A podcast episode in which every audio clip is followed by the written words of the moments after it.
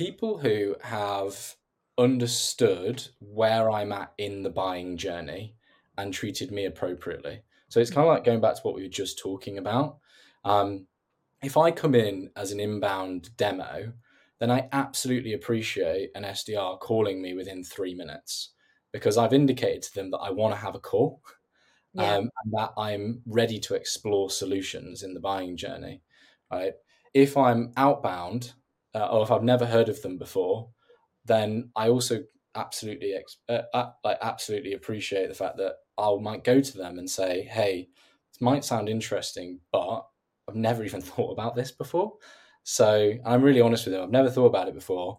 It, you know, let's talk again in three months. And if they put me through a nurture journey that helps educate me on why their solution or service might help me with a problem that I'm facing in my day to day, then I'm much more likely to be like, right, okay, this is interesting and I'm going to explore it.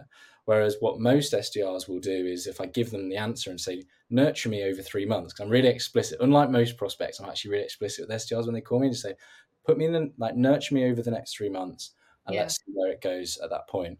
Yeah. People will either just call me in three months' time and I won't have heard from them before then. They'll put me in an automated sequence. But the 1% of people who get the meeting and then I actually end up going on to buy, most likely, are people that have like educated me on some of the problems that they can help solve and also help me with some of my existing problems today